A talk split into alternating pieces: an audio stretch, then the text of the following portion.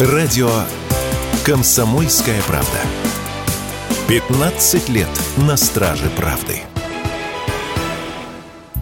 Регулировать работу наливаек будут в регионах. Закон, отдающий субъектам право вводить дополнительные меры по контролю торговли алкоголем, а также ограничивать время продажи алкогольной продукции в точках общепита, расположенных в жилых домах и на прилегающих территориях, подписал президент России Владимир Путин. Также, согласно закону, теперь запрещено производить пивные напитки из закупленного пива и добавлять в алкогольную продукцию этиловый спирт, если это не предусмотрено требованиями. Нельзя будет и менять наименование алкогольной продукции, чтобы не вводить вводить в заблуждение покупателей касательно вида и состава напитка. Закон вступит в силу с 1 апреля. Решать проблему с шумными заведениями, продающими алкоголь после положенного времени, пытались уже давно. Так, в числе прочего, предлагалось наделить жильцов правом разрешать или запрещать работать барам, расположенным в их доме. Предлагали ввести минимальную цену на пиво. Теперь же контроль за проблемными заведениями общепита передали региональным властям. По мнению некоторых специалистов, на местах гораздо виднее, какие наливайки нарушают нарушают закон и какие меры к ним стоит применять.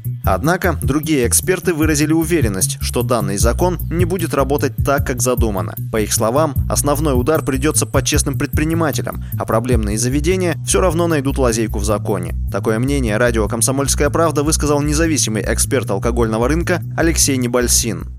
Ни в коем мере этот закон не будет работать вообще. Бизнес-сообщество абсолютно уверено, что это пустопорожний нормативный документ вышел, что 4 года назад, когда первая была попытка борьбы с наливайками, была введена норматив по ограничению площади торговых залов. Мы сразу говорили, не будет работать. Так и случилось. Сейчас регионы пойдут друг против друга, кто больше поограничить. Это удар придется по закону по осушенному бизнесу. Первое. Второе. Оставили исключение для ресторанов. Поверьте мне, сейчас сейчас те точки наливайки, которые шумят, резко начнут переименовываться в рестораны. По словам экспертов, единственной рабочей мерой борьбы с наливайками будет полное ограничение продажи алкоголя во всех заведениях, расположенных в многоквартирных домах. Подобная практика уже действует в мире и показывает положительный результат, уверен Алексей Небольсин.